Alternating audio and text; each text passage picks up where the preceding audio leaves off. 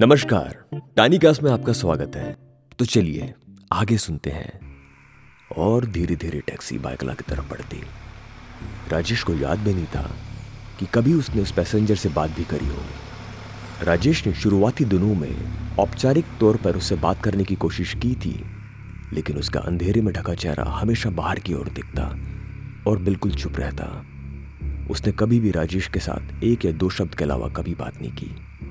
हमेशा की तरह, ये टैक्सी बायकला कब्रिस्तान के नाके पर रुकती और वो आदमी उतरने से पहले एक और सौ रुपए का नोट राजेश को देता, जो टैक्सी के भाड़े से बहुत ज़्यादा था। लेकिन हर बार उतरते वक्त एक बात वो राजेश को ज़रूर बोलता, अगले शनिवार मिलते हैं और हाँ पीछे मुड़कर मत देखना। जैसा कि मैंने कहा, राजेश अपने काम से काम रखने वाला ड्राइवर था। वो हमेशा की तरह मुस्कुराता, पैसे जेब में रख सीधा आगे बढ़ जाता और महज पाँच से छह किलोमीटर के रास्ते के लिए जो भाड़ा राजेश को मिलता, वो एक महीने की कमाई से भी ज़्यादा थी।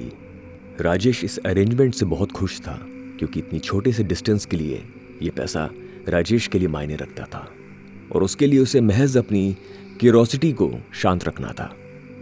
इसे अपना एक ज़रूरी काम मान राजेश हर शनिवार को इस आदमी को पिकअप करता और बाइकला कब्रिस्तान के बाहर उसे ड्रॉप कर पैसा लेके मुस्कुराता हुआ निकल जाता। कई बार ऐसा होता, राजेश को पैसे की तंगी होती। उन दिनों वो आदमी कभी कभी राजेश को 200 या 500 रुपए बिना पूछे थमा दिया करता और राजेश हमेशा सोचता, इसे कैसे मालूम कि मेरा हाथ तंग चल रहा है? इसे ऊपर वाले का भेजा फरिश्ता मान राजेश अपने आप को शांत रख लेता।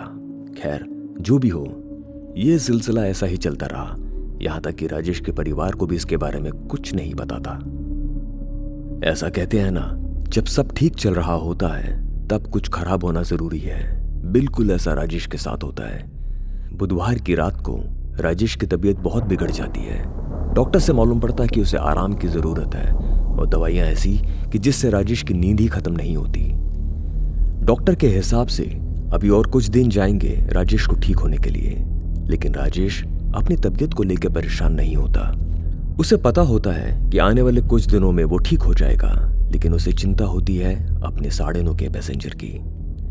राजेश अपने बेटे अमित को अपने पास बुलाता है और उसे बोलता है, तुझे मेरा एक काम करना होगा। मेरा एक पैसेंजर है साढ़े नौ का। शनिवार के दिन तुझे बस उसे मेट्रो सिनेमा से लेकर बाइकोला कब्रिस्तान के नाके पे छोड़ना है। बस मेरा इतना काम कर दे और जैसे ही मेरी तबीयत ठीक होगी, मैं आगे देख लूँगा। राजेश आमतौर पर अपने बेटे अमित को टैक्सी नहीं चलाने देता था लेकिन वो अपने साढ़े नौ बजे के पैसेंजर को छोड़ना नहीं चाहता था। एक अजीब सा लगाव था राजेश को अपने इस पैसेंजर के साथ, जिसका नाम तक वो नहीं जानता था और ना ही शक्ल पहचानता। वो पैसेंजर कहाँ से है? कहाँ जाता है? क्यों आता है? किसी भी चीज़ का राजेश को नहीं पता था। लेकिन फिर भी राजेश का और उस पैसेंजर का कुछ आपस में एक रिश्ता था, जिसे बयान करना मुश्किल था। राजेश अपने आप को अमित के साथ अकेला पाकर अमित को समझाता है साढ़े नौ बजे के पैसेंजर के साथ कैसे पेश आना है? और वो उसे पूरा रूटीन समझाता है। उसको खास हिदायत देता है कि तुम्हें ज़्यादा बात नहीं करनी और तुम उसे बाइकला कब्रिस्तान के नाके पे छोड़कर सीधा घर चले आओगे। अमित महज 21 साल का था। टैक्सी चलाना उसके लिए गिफ्ट से कम नहीं था, क्योंकि वो हमेशा अपने पापा से दोस्तों के साथ सैर करने के लिए टैक्सी माँगता। लेकिन राजेश उसे वो टैक्सी कभी नहीं देता।